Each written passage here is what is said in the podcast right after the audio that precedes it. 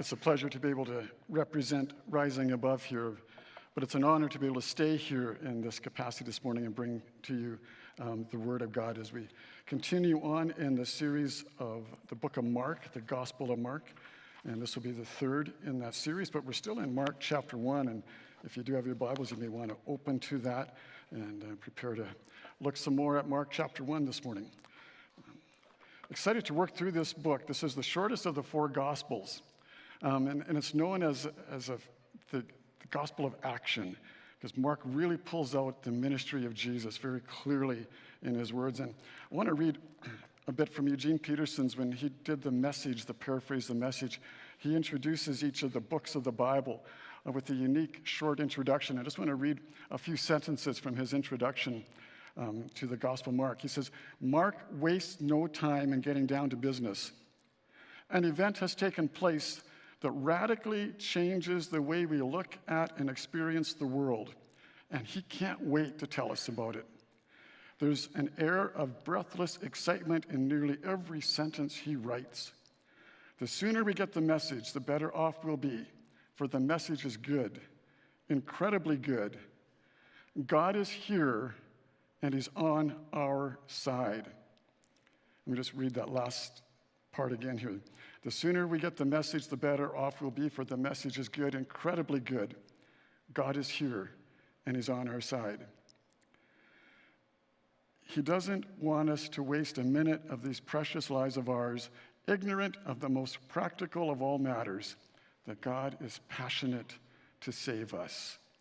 God is here and He's on our side and He's passionate to save us, is what Eugene Peterson is saying is the, the core message of the Gospel of Mark. And we'll be seeing that not only today, but in the, in the coming weeks as we continue to unpack this. Pastor West started this off two weeks ago, and Jesus arriving on the scene, and he came into a baptism of repentance as he was baptized himself, himself, and he was anointed, affirmed by the Father through that, and Pastor West unpacked that and the importance of baptism. And last week, Dan followed that up with, with now Jesus is engaging in this with the message of repentance and the message to come and follow me, and I will make you fishers of men. And there was a really good challenge in there about our part in that and where we fit into this. Now, Mark makes a little bit of a shift here as we get a, a stronger picture of who Jesus is. And so we're going to look at this this morning. And I think what Mark is doing is using his observations of Jesus to paint us a portrait so that we can understand who Jesus is. And we're going to come to terms with that.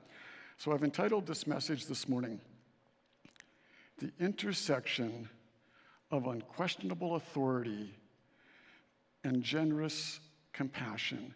The intersection of unquestionable authority and generous compassion. It's a pretty long title, but you'll catch it as we continue to move through this.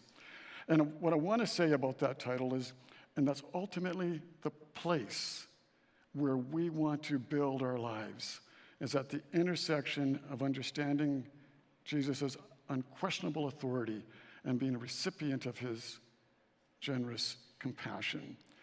Let's pray. God, as we unpack this, these verses and observe how you lived amongst people and touched people's lives, may we be challenged where we need to be challenged. May we be encouraged where we need to be encouraged this morning through your word and open our hearts and use me this morning to speak them to speak your truth. We pray in Jesus' name. Amen. So if you have your Bibles or your app, and I think it'll be up on the screen as well, let's turn to Mark chapter 1. We're going to start from verse 21, and we're going to be looking at all the way down to 39 today, but we're just going to start now with verses 21 to 28 of Mark chapter 1. It says, They went to Capernaum. And when the Sabbath came, Jesus went into the synagogue and began to teach. The people were amazed at his teaching because he taught them as one who had authority, not as the teachers of the law. Just then, a man in their synagogue who was possessed by an evil spirit cried out, What do you want with us, Jesus of Nazareth? Have you come to destroy us? I know who you are, the Holy One of God. Be quiet, Jesus said Jesus sternly. Come out of him. The evil spirit shook the man violently and came out of him with a shriek. The people were all so amazed that they asked each other, What is this? A new teaching? And with authority, he even gives orders to evil spirits and they obey him. News about him spread quickly over the whole region of Galilee. Verse 22 The people were amazed at his teaching. Why? Because he taught as one who had authority and the type of authority that they had never heard before. There was something about Jesus' authority that came right through with his teaching. And then, as they observed what we just read, and we look back down verse 27, they were so amazed. And they asked each other, What is this? A new teaching and with authority again, and with the authority that he can give orders to impure spirits and they obey him. What was this authority that Jesus was using through his teaching and through his ministry that people were amazed and they stood there and they had to acknowledge this unquestionable authority of Jesus, this ultimate authority. And when we get that, when we, when we can see that Jesus has unquestionable authority, then we're in a place that we can move forward. There is a place that we can benefit. There is a place that we can sit back and relax about life and whatever's going on around us. And we are in a spot where we win. When we come to this place of surrendering to this unquestionable authority, you heard it from, from Sheldon, that story of coming out of darkness and addiction to surrendering to this authority that he was new. It was new to him. But as he did that, he got his, the gift of life back to him again. We understand through Scripture that Jesus does have ultimate authority. As creator, John 1, verse 3 says, Through him all things were made. Without him, nothing was made that has been made. Jesus has authority as creator over all creation. He is the sustainer.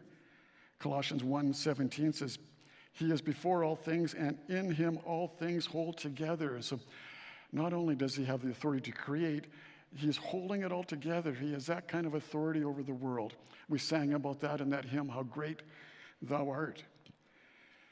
Jesus has authority over Satan and, and demons. We see that come through in this passage, that he come, they come out with a shriek because of his authority, his authority over death. 1 Corinthians 15, 55 to 57 says, Death has been swallowed up in victory. Where, O death, is your victory? Where, O death, is your sting? The sting of death is sin, and the power of sin is the law. But thanks be to God, He gives us the victory through our Lord Jesus Christ. So Jesus has authority, ultimate authority over creation, over the functions of the world, over Satan and the demons, over death, and over us. But there's a question mark there. And we're going we're going to come back and look at this in a few minutes. Does Jesus have authority over us? Or more specifically, does Jesus have authority over me? Or does Jesus have authority over you? I want just to leave that hang for a few minutes because I want us to, we're going to come back to that, but I want us to jump into the next section of Mark chapter 1. So let's go to verse 29.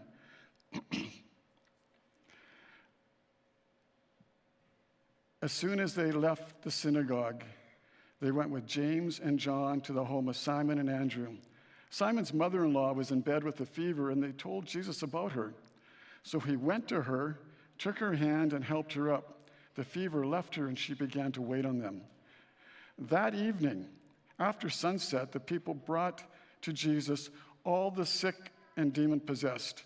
The whole town gathered at the door, and Jesus healed many who had various diseases. He also drove out many demons, but he would not let the demons speak because they knew who he was. Again, he's demonstrating his authority. But here we have this picture of Jesus. Now he ends up at Simon's house, only to hear that Simon's mother in law is in one of the side rooms in a bedroom with a fever.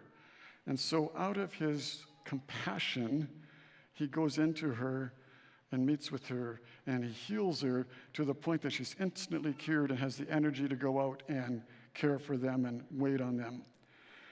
That same evening, stories of Jesus' miracles are starting to surface, and what we just read there, the words in scriptures, the whole town came out to see him. bringing the words of the scriptures were all the sick and all those that were possessed. And as the whole town came out, um, Jesus is busy healing them. And I love this, this scene is portrayed in the, in the video series, The Chosen. If some of you have watched that and followed that, I love how they portrayed this scene. Because we, get, we see the crowds of people there, and the disciples are trading off or spelling each other off, doing crowd control.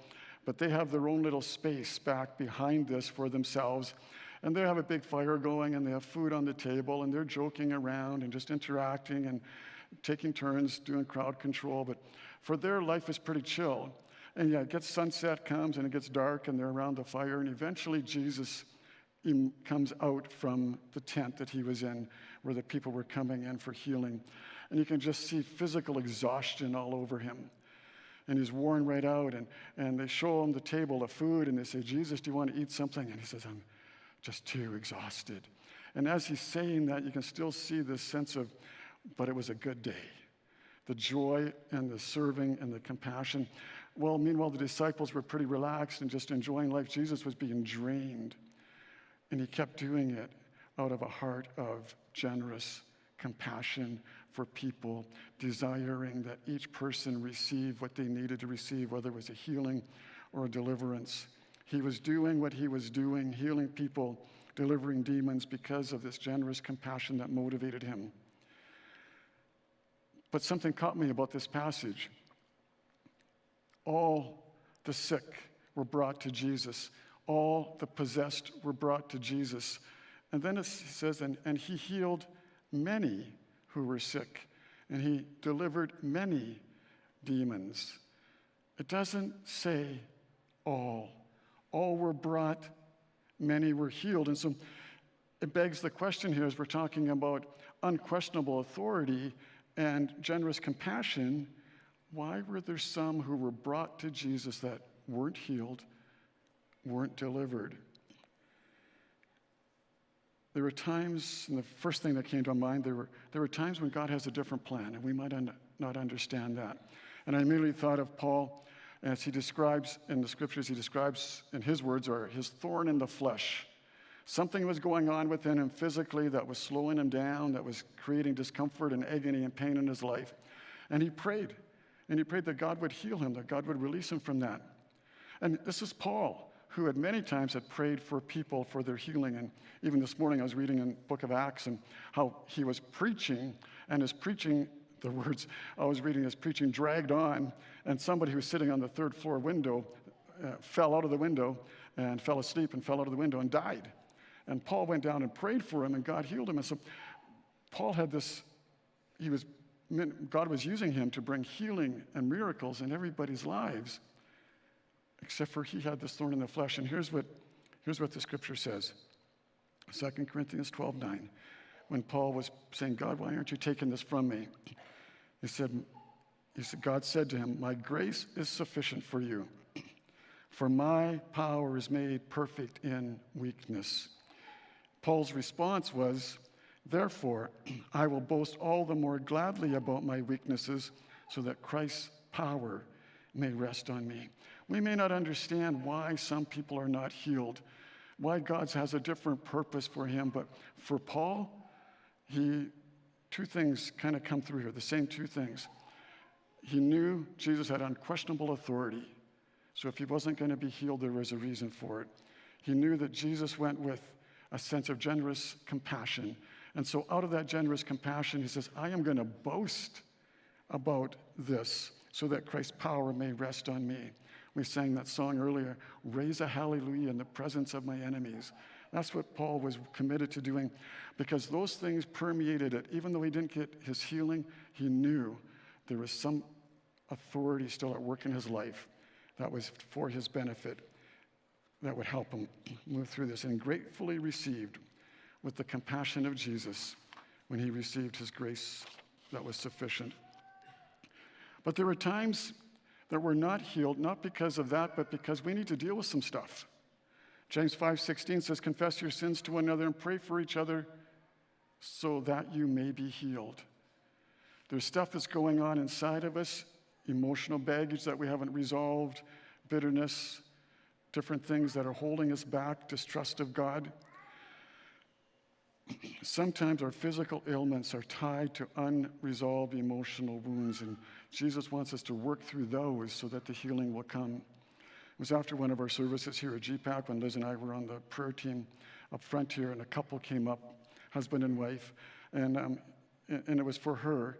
And she was talking about, she wanted prayer for things that were going on in her physically, but as she was sharing her story, we could tell there was a lot of unresolved emotional stuff. And so I, after we prayed for her, I carried on a conversation for her and about inner healing, the stuff that Sheldon was talking about, and how that, how God can use that process to bring healing. And so she agreed to come, and this was started a couple years ago, and she's been coming fairly consistently, sporadically, every four or five months. She will come, and God was doing a lot of powerful things in releasing her from her emotional baggage. And she was just back this past week, and I, I never knew this part of the story. But she says, every time I come to deal with my emotional stuff, I experience a physical healing in some other area of my life. I'm going, that's pretty cool. Had no idea. That, but it ties in with this. Our emotional stuff can be a barrier for God's healing in our physical life. Not always, but at times. And so this time she said, I, I don't even know, I, I, think I'm doing okay emotionally, but I've got this physical stuff to, that's bugging me and they can't find an answer for it. So my husband says, maybe you need to go for inner healing. And maybe, and sure enough, as she opened herself up to saying, God, where do I need to be? She went through some very, very deep stuff that she didn't know was holding her back. Some pretty deep rooted bitterness and things that were holding her back. And she left feeling again, God is going to do a deeper work of physical healing because of the emotional release that she came to. So the point is this at times, God won't heal us physically because we've been carrying emotional hurts around, bitterness, anger, distrust of God that prohibit Him from doing that work. So we need to step up and say, like I said in James 5:16, confess our sins to one another, work through some of those things so that we may be healed. And the third point that comes to mind about why many, all were brought to Jesus, many were healed, is that just our distrust of God will prohibit that. All the demon possessed were brought to Jesus, but many were delivered. And I think this, it would go against the nature of Jesus to not deliver somebody from demonic oppression if they were wanting it. So when we think about why didn't Jesus deliver people from the darkness of demonic oppression, there was something inside of the person that they weren't ready for that. There was a distrust of God. They weren't ready to receive that. And so I love the phrase in the scriptures where it says they were brought to, to Jesus. And I get this picture that the community's excited, Jesus is here, and all these things are happening. They're dragging people, in some cases, against their will. People are going, Yeah, okay, I'll go if you want me to. But they weren't really there for themselves. And if that's the case, if we're reluctant and we have this distrust, we're not going to receive what Jesus has for us. I think if we want to relate it to what I deal with on day to day with addictions, a lot of times people will say, I'm going to bring my brother to you because he needs to be fixed. I'm going, that's great. Does your brother want to come? No. Wait for your, yeah, wait till they're ready. And I think that was probably the scene here. All these people were, were being dragged to Jesus, brought to Jesus, but they may not have been at the place where they were ready yet. They saw Jesus at work, they saw his teaching, and they were amazed at his authority. They saw his healings, deliverance from demons. They saw all of that, but some level there was a sense of distrust, and they said, That may be good for them, but not for me. And they were guarded. And then the healing couldn't happen. so now let's come back to where we left off here a few minutes ago when we're talking about the unquestionable and ultimate authority of Jesus that is over creation as he is the creator, that he is the sustainer, he holds everything together in our world. He has power over Satan and the demons, he has authority over death. And we're back to that question about what about us as individuals? We don't like authority. There's a part of us that is that, that we tend to resist authority.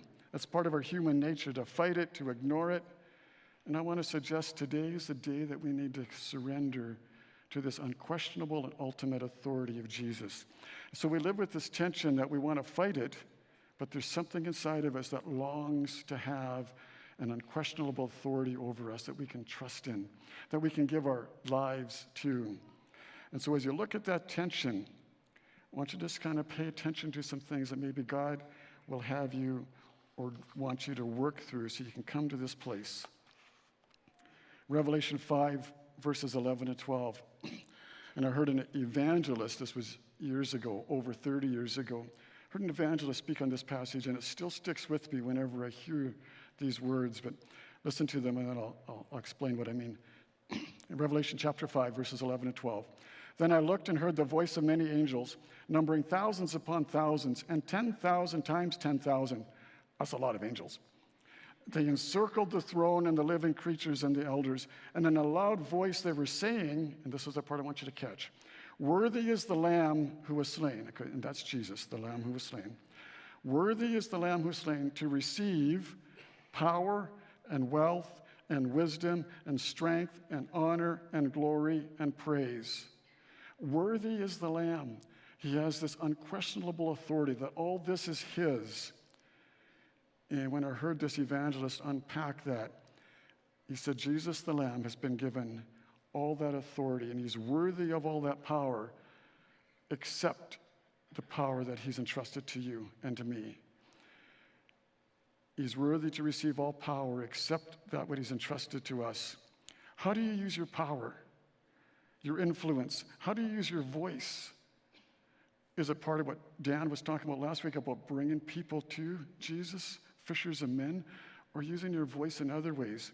Are you allowing the ultimate, unquestionable authority to Jesus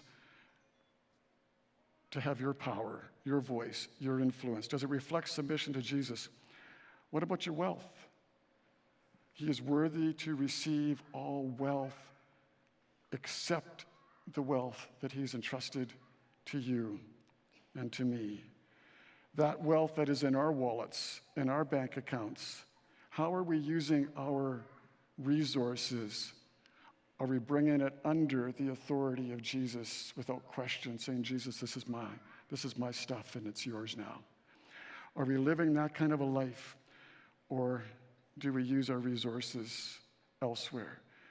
Does our, does our use of resources reflect submission to his un, unquestionable authority? What about wisdom? Again, Jesus says, worthy receiving all wisdom. And the point would be accept the wisdom that He's entrusted to us, to our brains, to our rational thinking, to our processing. We, have, we live in a world that has so much information at our disposal instantly. Through a few clicks on the computer, we can gain so much information.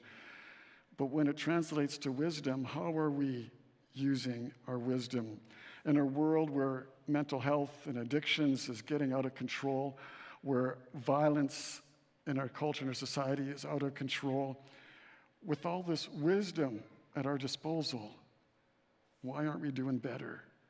It's a time we bring our wisdom and submit it under the authority of Jesus. And then honor or strength goes to what about your strength? Jesus has authority over all strength except for the strength that he's given to you and to I where does the best part of your energy go in a day? What do you do with the best part of your emotional, physical energy? What do you invest your time in and your skills in? Does it reflect submission to his unquestionable authority? And these are the questions I want us to process as we try to live in this intersection of unquestionable authority and generous mercy, because that's where we're going to thrive. And that the then he goes on to say honor and glory and praise, and those are kind of all the same. How quick are we to give honor, glory, and praise? When things aren't going well in our life, and I'm thinking back to Paul and his thorn in the flesh, when he's going, God, I don't want this thing. It's holding me back, it's dragging me down. And Jesus says to him, My grace is sufficient for you, for my power is made perfect in your weakness. And then Paul comes back to this honor, glory, and praise. I will boast about my weakness so that God would be glorified in me. Can we take that response? Can we raise a hallelujah in the presence of our enemies? We just sang that. Can we do that? When we do this assessment of these areas, how do we do? How do we check those boxes? How to react to his unquestionable authority in those areas? Are we willing to be submissive, hands off, hand it over him to it?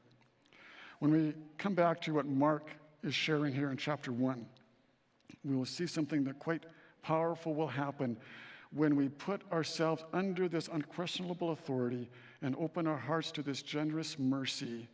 We will be living exactly where God wants us to live in a place where we can thrive and grow and move forward. And, and you hear stories like uh, Sheldon and others that have come through our program, and they get to that place and they go, This is where I want to live. And for those like myself who've been raised in the church and have been exposed to this, we need to come back to this place and say, Yeah, that's where I want to live. So, how do we make these adjustments if you're going, I'm not sure, maybe, maybe some of these things about my about the wealth that's invested to me or the power that's been invested to me or the wisdom that's invested to maybe i'm not doing as good as i could be. How do we discern what to do next?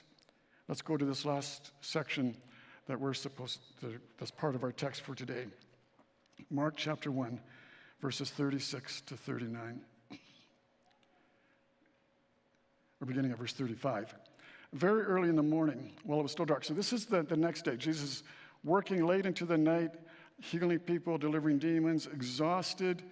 Very early in the morning, while it was still dark, Jesus got up, left the house, and went off to a solitary place where he prayed. Simon and his companions went to look for him, and when they found him, they exclaimed, Everyone is looking for you. I mean, they were so excited. This thing is momentum is building. And said, Jesus, everyone's looking for you. This is great. Jesus replied, Let's go somewhere else. And I can just see them like shaking their heads. What do you mean? This is, look at what's going on here. But Jesus said, Let's go somewhere else to the nearby villages so I can preach there also. That is why I have come. So he traveled throughout Galilee, preaching in their synagogues and driving out demons. Jesus found clarity to his purpose. That is why I have come. Yeah, there's lots of momentum and lots of excitement here because of what happened here last night, but, but I need to be out there. That's why I came. How do we process stuff? How do we discern God's direction in a world of distractions? And it comes down to following Jesus' pattern of going to a solitary place. That's where we can discern the difference between a distraction and God's direction, because sometimes our distractions look pretty good. With all of our technolo- technological advances that we live with in our, in our world, you would think we would have time to withdraw to a solitary place, but our worlds have become more hectic than ever. And we have lost the solitary place of sitting with God for an extended period of time to discern his direction and how to move forward so we can sit under his unquestionable authority. If we're going to learn to submit to that unquestionable authority, it will begin by meeting with Jesus in a solitary place to discern where do we go next. That might be coming here after the service today to these stairs at this altar and have somebody pray with you. It might be going for a walk and just finding a quiet place at a picnic table or under a tree and just saying, God, what do we do with this? How can I use my power, my wealth, my influence in a better way to submit to you? Sometimes God's direction doesn't make sense. That's why we need that solitary place. That's exactly what the disciples were experiencing here. They were so excited uh, when they explained, Jesus, everybody's looking for you. This is growing. This is exactly what we envisioned. This is going to be great.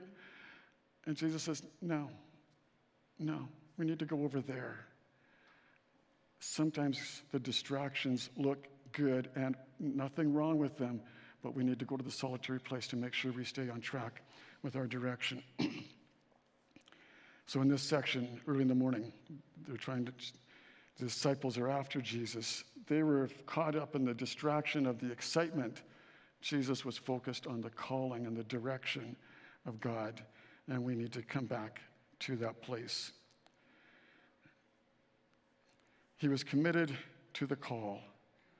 When we come under the authority, the unquestionable authority of Jesus, and start letting the generous compassion change us and flow through us, then we can live in this place of this intersection where we're going to be productive and fruitful for Jesus. Let me um, wrap up here with, with one more passage of scripture to tie this up. What is our response to his unquestionable authority and his generous compassion when we live at that intersection, when we settle in there and say, This is where I want to live? What does that look like? And turning back to Luke, or turning to Luke chapter 10. And this is um, Jesus sent out the, a group of 72 people, and he sent them out with authority to do ministry on his behalf. And, and here's what it says in Luke chapter 10 The 72 returned with joy and said, Lord, even the demons submit to us in your name. And he replied, I saw Satan fall like lightning from heaven. I have given you authority to trample on snakes and scorpions and to overcome all the power of the enemy. Nothing will harm you. However, do not rejoice that the spirits submit to you, but rejoice that your names are written in heaven. Today is Pentecost Sunday, uh, when the day that as a church globally we celebrate the fact that when Jesus was ascended into heaven, he sent the Holy Spirit to be our comforter, to be our, comforter, to be our, our guide, to be our empowering. And we have his spirit with us now to do exactly what Jesus commissioned the 72 to do. I gave you authority to move forward into what we would call spiritual, uh, unfriendly spiritual climate. I give you authority to move into that and watch what God can do. Eugene Peterson, in that introduction to Mark, said, the, the point of Mark is to let us know that God is here and He's on our side. And now we can take that to say He's also given us the authority to do what He was doing if we live at that intersection that we want to live at. And He's passionate to save us to the point that He said, Don't, don't rejoice that you can go out in authority and see God do amazing things around you. You can see people healed and people delivered. Rejoice that your names are written in heaven. Celebrate the fact that Jesus is passionate to save us, and we should share that passion and go and be fishers of men, as we talked about last week. Build your life at the intersection of unquestionable authority that Jesus has over us, receiving his generous mercy and compassion. As we come to the point of our service where Dallas is going to come here in a couple seconds and lead us in communion. And as you do that, and as you get a chance to hold those elements in your hand, think about the unquestionable authority that is represented in the emblem of the broken body and shed blood of Jesus. Can you come to that place to surrender to that? And maybe you're here this morning and you are hurting and are broken inside, and you need that generous compassion, Jesus, to flow through you. Let surrender to that too, and let Jesus touch you deeply today as we share in communion.